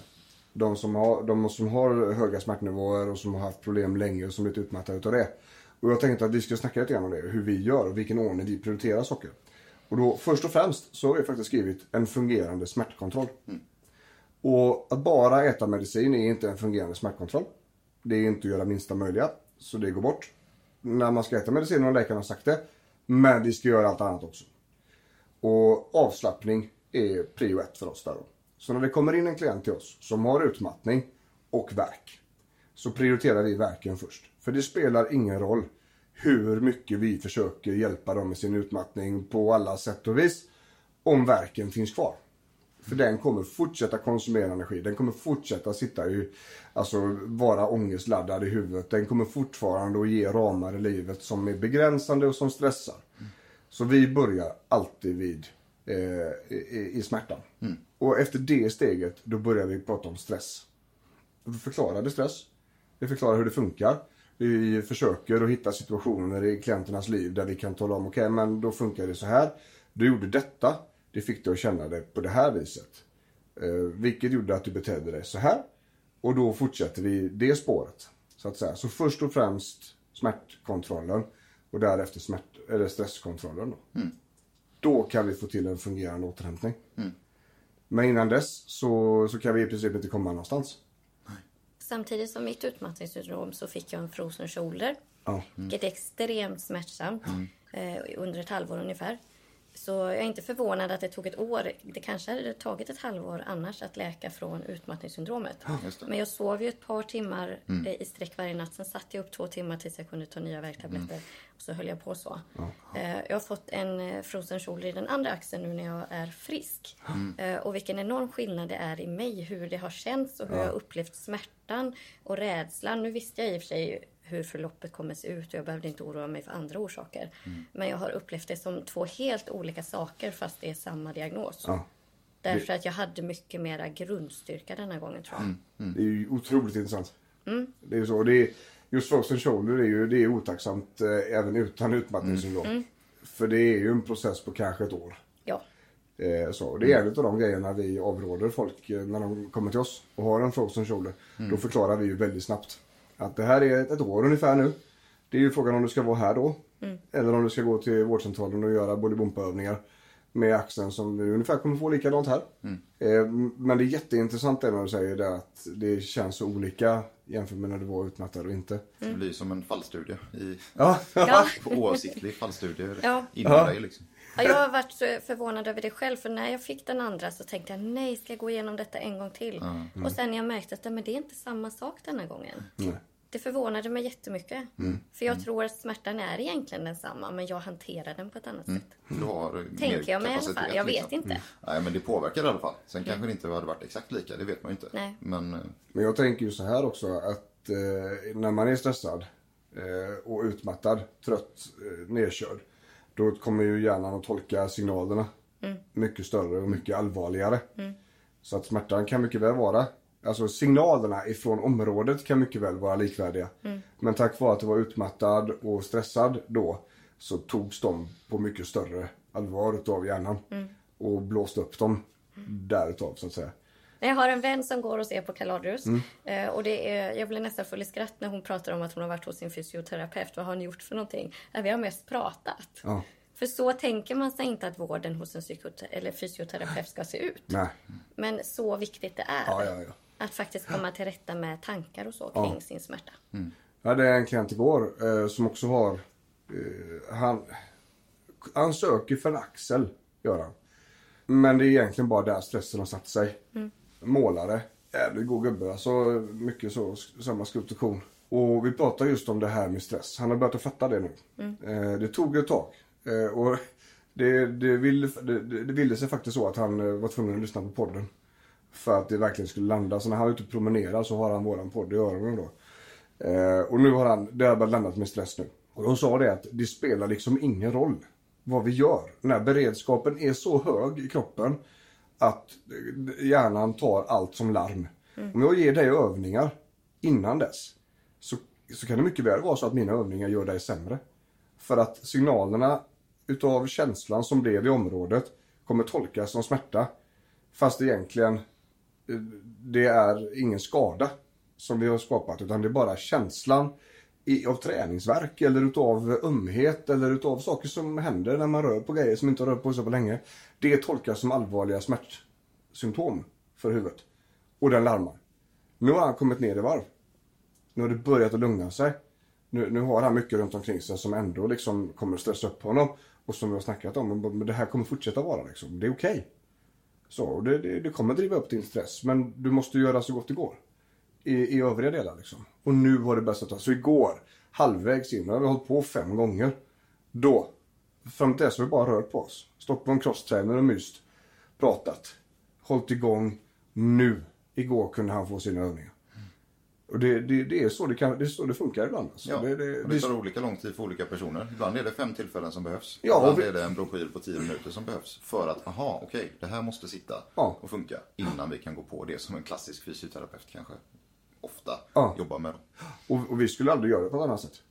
Vi skulle aldrig kunna göra det på ett annat sätt. För vi, vi, vi ska få resultat i våra klienter. Och vi ska få det på ett effektivt sätt och vi ska få det på ett hållbart sätt. Det ska funka även efter vi är färdiga. Då måste klienten veta vad det är det handlar om. Eh, och då måste man få till de här viktigaste sakerna hemma. Och då börjar vi alltid med stressen. Eh, smärtkontrollen först, för smärtan kommer alltid ses som mer akut för kroppen och den kommer i sin tur driva upp beredskapen. Så vi tänker så här att ja, så länge smärtan finns på den nivån det finns så kommer stressen sannolikt att vara samma. Så börjar vi där, får ner dem och då är avslappning som är prio ett och sedan så går vi på stress, eh, stresskontrollen då. Och då kan det vara så. Hittar vi bara en rörelse de kan göra, men kan du sitta på en cykel i 45 minuter? Ja, det funkar jättebra för kroppen, kanon. Lite svettig i pannan, lite puls och så har vi satt den här människan framför en whiteboard-tavla. Och så cyklar vi och kör crosstrainer samtidigt som vi ritar upp hur det fungerar med KBT, hur det funkar med stressen, hur det funkar med pacing och sånt där. Det är lite, lite, det är lite annorlunda men vad ska man göra? Det, är så, det är så här det behöver funka. Eh, vad tänker du Måns? När det gäller just att upptäcka tid och sånt där.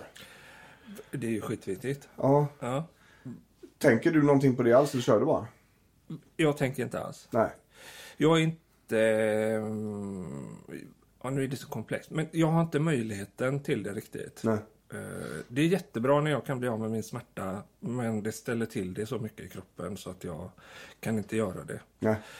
Och det, det är lite diffust och det har ju varit även diffust för mig. Ja. Fram tills eh, du, du nådde fram eller förklarade. Ja.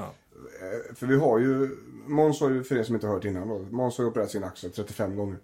Han, eh, det är uppbyggt som Wolverine. Yes. Ja, det ser ut som ett jävla helvete den axeln. Ja. Det går åt rätt håll ska sägas. Det gör det. Ja. Det är ju skitbra. Första gången på åtta år. Nio, Nio nu. år, precis. Så går det åt rätt håll. Eh, Men du har också en smärtnivå som är mer än de flesta skulle kunna begripa. Ja, den är ganska härlig. Ja. Och vi har ju faktiskt en effektiv behandling Ja. för dig.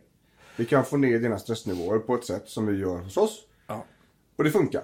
Det funkar eh, skitbra. Ja.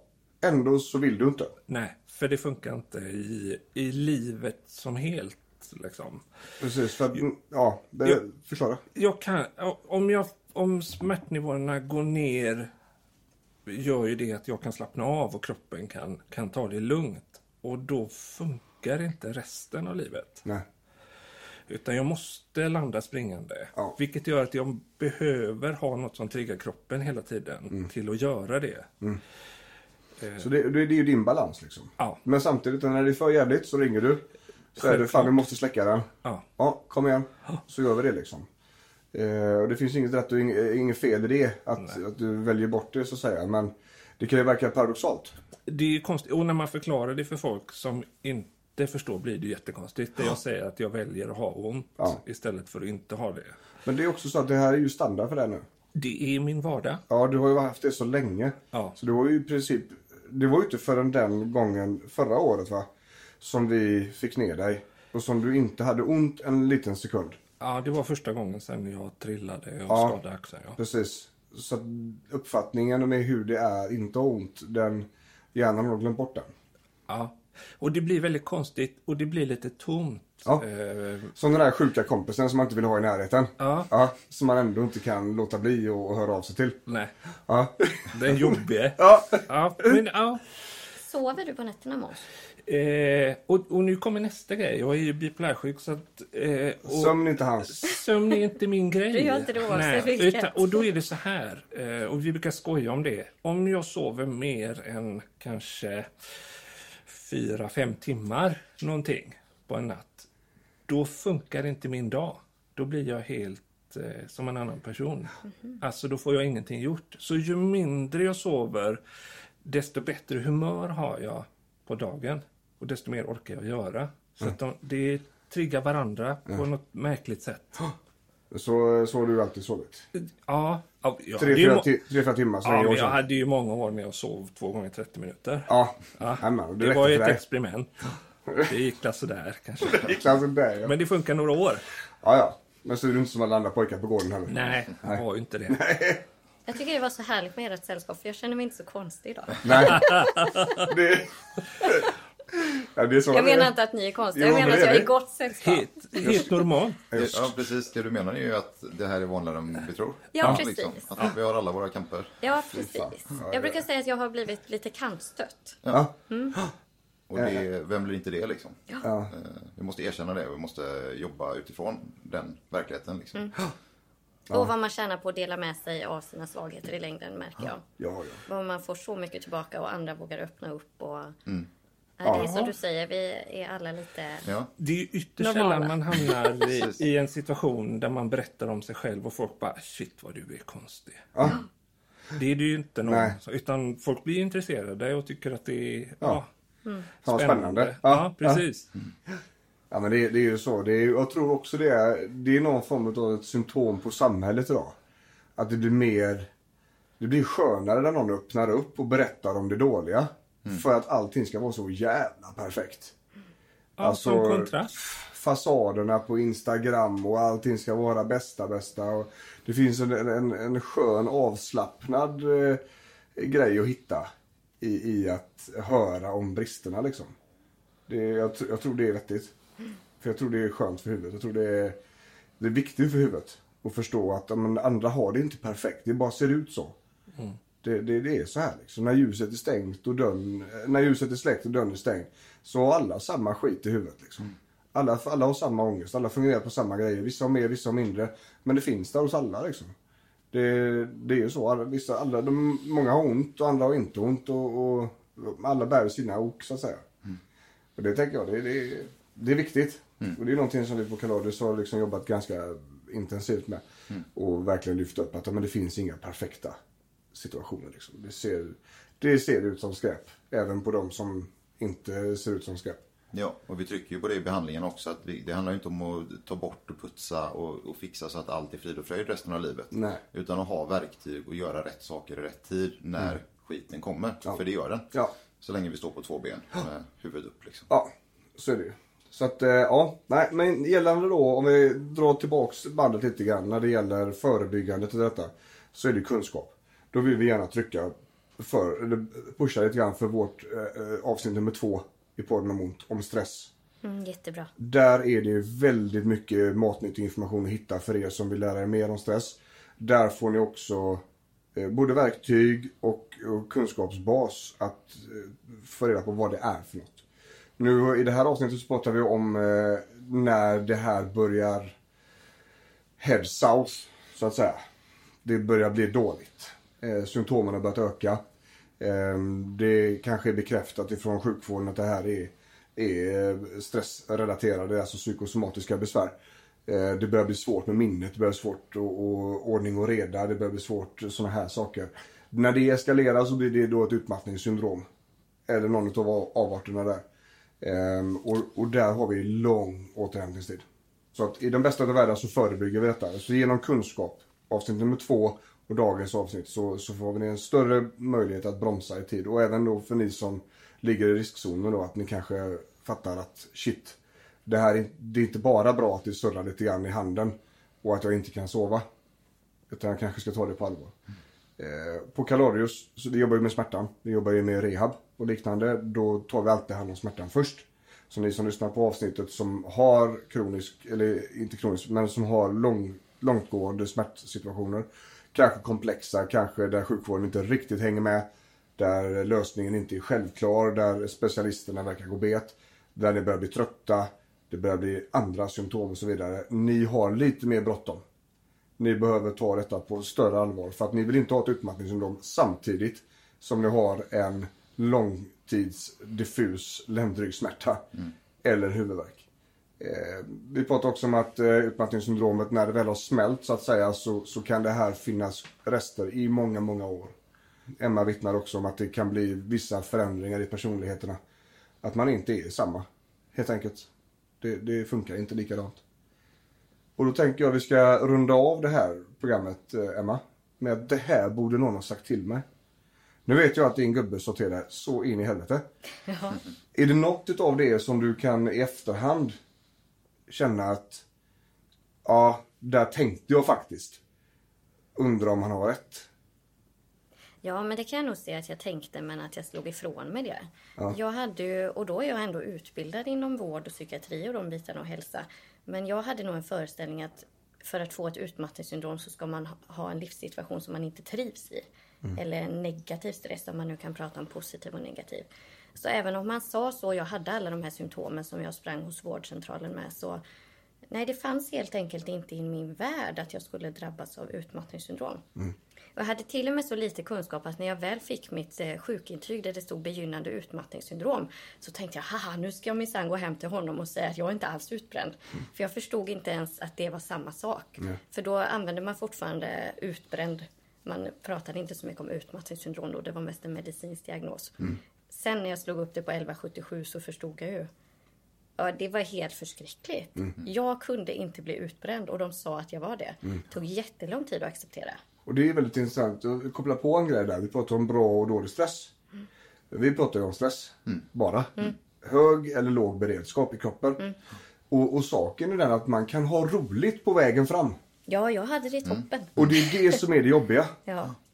Man kan ha roligt på vägen fram. Och det behöver man vara jävligt försiktig med. Mm. För roliga saker gör man gärna mer utav. Och det är mycket svårare att avstå en rolig sak. Och där känner jag ju själv. Nu har jag, jag har aldrig varit utmattad utan jag blir sjuk i kroppen istället. Mm. När, jag, när jag jobbar för mycket, när jag stressar för mycket, vilket jag också gör. Jag har vissa av de här symptomen i perioder men jag, jag har aldrig varit åt syndromhållet. Men jag har alltid liksom argumenterat för att det är roligt. Jag har kul på jobbet. Ja, absolut. Men det är fortfarande stress. Mm. Kommer diabetes, tack för det. Men det är fortfarande stress. Och det är roligt på vägen fram. Så bara för att man har kul betyder inte det att man ska ignorera symptomen. Det kan vara skitroligt på jobbet men ena sidan på ansiktet domnar bort. Det är ingen bra grej. Och... Fight and flight drar igång. Ja. Oavsett. Det är liksom samma svar oavsett om vi tränar eller fryser eller har något roligt på gång ja. eller är väldigt stressade över en jobbig uppgift. Ja. Kroppen varvar upp ändå och kräver ja. därför mer återhämtning. Ja. Och, och det är det man måste ha respekt för. Det, det, betyder, alltså man behöver inte ha allt det här dåliga. Utan man kan faktiskt ha kul på vägen fram också. Fast smällen blir densamma. Så jag tänkte jag ska runda av säcken. Säger man så? Runda av? Fan, det är så bra. Det är lite Fan, så här, hitta på rörde- egna ordstäv. Om vi ska runda av sen. Så här ska en slipsten lukta. Ja. Ja, Ja. ja. Vi börjar prata om att eh, de biologiska vanliga symptomen. Anders snackar om huvudvärk. Eh, kan komma utav spänningar eh, och, och liknande i, i nack och axlarområdet, halsen. Vi pratar om lite orolig mage. Vi pratar om rest and digest, fight or flight systemen. Eh, stress, inte stress. Eh, orolig mage kan bero på olika orsaker. Pratar om yrsel, ostadighetskänslor, vanligt fysiskt symptom. Domningar i händer och fötter och ben och sånt där. Hjärtklappningar, kropp som stänger ner. Det här är saker som skulle kunna tyda på andra saker men eh, som sjukvården ganska snabbt kommer kunna reda ut. Och om de säger att det här är stressrelaterat så, så är det sannolikt stressrelaterat. Vi måste lita på de som gör testerna. Liksom. Vi går därifrån till den psykologiska cirkeln i den biopsykosociala modellen. Sömnstörningar vanligt. Man sover mycket sämre och sover mycket mer. Man eh, kan få kognitiva, beteende, eller kognitiva svårigheter, minne, eh, koncentration och sånt som blir eh, nedsatt. Den stora tröttheten är ett kardinalsymptom när det gäller stressrelaterad ohälsa. Man kan också då i den uppvärmningsfasen känna att man är uppjagad, liksom att man går upp i varv. Vilket då leder oss in i när de här symptomen har eskalerat och blivit mycket större eh, och mycket mer omfattande. Så då kan vi ha fått vad vi kallar för ett utmattningssyndrom. Delas upp i fyra olika faser. Eh, uppvärmning ska vara minst sex månader med de här symptomen som inte blir mindre då. Eh, följs ofta av ett akut insjuknande when the, when the shit hits the fan, så att säga. Någonting händer, det behöver inte vara dåligt, det kan vara någonting stort eller bara en stor förändring. Eh, börjar ofta med en stor trötthet som är den initiala fasen. Eh, när tröttheten har börjat att lägga sig och näsan ovanför vattenytan då kan det vara så att man upptäcker de här kognitiva svårigheterna. Minne, eh, struktur, organisation, exekutiva förmågor som Anders pratade om då. Det är väldigt stor individuell variation på det här så att det kan se olika ut, eller det kommer rättare sagt att se olika ut från olika personer. Vi pratar därefter om återhämtningen, det är ofta då vi träffar människorna på Kaladrius. Och restsymptomen då som är sista, det kan hålla på i många, många år efteråt. Ehm, därifrån så gick vi till eh, hur vi förebygger och det handlar ju om kunskap. Och kunna identifiera symptom, kunna identifiera beteendeproblem. Saker som händer, saker som känns som inte är bra. Upptäcka det i tid och agera på det. Om man har fått ett utmattningssyndrom är det viktigt att man får ordentlig vård med en kopplad vårdplan. Med hur det ska fungera och så vidare med sjukskrivningar och behandlingar och så vidare. På Kaladrius när vi möter någon som är utmattad så har de ofta ont samtidigt och då börjar vi alltid med smärtan. För om smärtan är kvar så kommer eh, den att konsumera så mycket energi och ta så mycket utav, utav individen att eh, det spelar ingen roll hur mycket vi jobbar med utmattningen så att säga. Därefter går vi på stresskontrollen så att vi inte har en, en okontrollerad situation där stressen bara ökar och ökar. För livet kommer inte att sluta hända bara för att du är trött. Utan någon måste in och manuellt stoppa och dra i handbromsen. Därifrån så, så snackade vi om punkten det här borde någon sagt till mig. Och Emma vittnade lite grann om hur det funkar hos henne. Och eh, om vi, Anders, skulle säga någonting om det här borde någon ha sagt till mig. Ehm, ja, ta det på allvar. Mm. Tänker jag. Ehm, se tecknen i tid. Ja. Lyft, lyft blicken. Ja, precis. Jag tänker lite grann så. För ofta är det omgivningen som, som du sa Emma där. Det är omgivningen som ser att det är problem. Eh, våga lyssna på dem. Och jag brukar tänka så här, om det är liksom två, tre personer som har sagt samma sak till mig. Då är det kanske inte dem det är fel på. Utan då är det kanske så att jag måste faktiskt lyssna här nu. Och snackar vi omgivningen så, alltså jobbet kan ju ofta vara en, en bidragande orsak till det här. Och att då inse och förstå till allvar att det är ingen som tjänar på detta. Inte min arbetsgivare, inte mina kollegor, inte min, eh, mitt företag. På att jag driver mig så hårt så att jag inte kommer tillbaka. Nej. Eller måste gå ner i tid. Ja. Just eh, den jobbiten så tänker jag också så här att om man aldrig har sagt ifrån på sitt arbete och visat att nu går det inte längre för mig, det funkar inte. Jag måste kunna vara ledig, jag måste kunna vabba, jag måste kunna vara sjukskriven. Utan att om man hela tiden säger att nej men jag kan inte vara det för att det funkar inte på jobbet. Då visar man också för sina chefer att jag finns här hela tiden, jag bara kör på.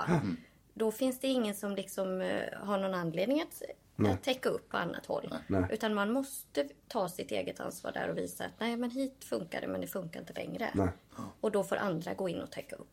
Det finns ingen arbetsgivare som vill att du ska driva så hårt att, att det landar där. Nej. Utan i den bästa av världar så, så, så avlastas man och lyckas skapa en, en, en hållbar arbetssituation för dig. Ja, ett hållbart yrkesliv. Ja, precis. Ja, Och det är ju så att, att alla arbetsgivare, i alla fall i det här landet, eller de allra flesta, de vet om hur allvarliga de här grejerna är. För att det är väldigt vanligt att man blir eh, sjukskriven för utmattning. Och det är väldigt långa processer för att få tillbaka en sån anställd. Det är ofta lång sjuksk- direkt så är det en sjukskrivning. Hur länge blev du sjukskriven när du fick detta? I första steget? Ja, då blev, var det ju de tre veckorna som var kvar på semestern. Ja. Och jag var helt övertygad att eh, jag återvände till Ja. jobbet efter de tre veckorna. Det blev ett år allt som allt. Ja, det är så. Och eh, när vi träffar människor som har blivit sjukskrivna, då är det ofta ganska lång sjukskrivning nästan direkt. Det är inte ovanligt med en månad, pang, bara. Eh, för sjukvården förstår ju att det här kommer inte bara gå över för att hon tar det lite lugnt en vecka här nu. Utan eh, så, så. Och det här vet ju arbetsgivarna om. Eh, och alla vill ju att personalen mår bra. Det är ju ingen som vill att man mår dåligt liksom. Så att i grund och botten så vill ju alla att det här ska undvikas. Och då måste ju individerna faktiskt någonstans börja med att säga ifrån. Är det så att chefen inte lyssnar då så får man ju antingen eskalera det, lyfta det eller så får man då ryta till och säga att men då får jag fan byta jobb liksom. Så är det. Och aldrig glömma de små, små pauserna av återhämtning under en dag. Jag tänker att det är lätt att tänka att när man blir så trött eller även när man har hamnat i ett utmattningssyndrom att man ska lägga sig på soffan och vila kroppen. Och det behöver man ju också. eh, För det kan vara svårt, det kan vara tungt bara att gå runt ett kvarter. Men att inte glömma att det är också hjärnan som behöver vila för det är hjärnan som har blivit sjuk.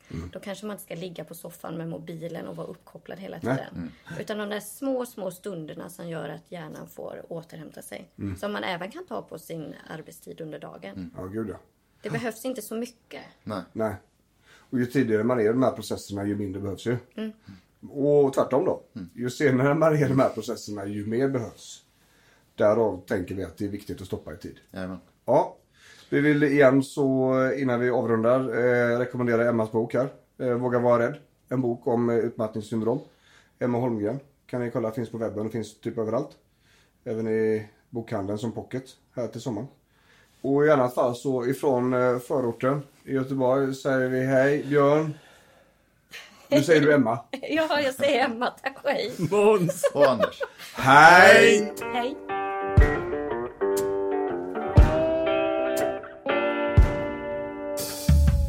Du har lyssnat på podden om ont. En podcast om smärtlindring, smärta och stress från Kaladrius med Björn Rodin och Tobias Malmheden. Podcasten produceras av Måns Asplund och ansvarig utgivare är Björn Rodin.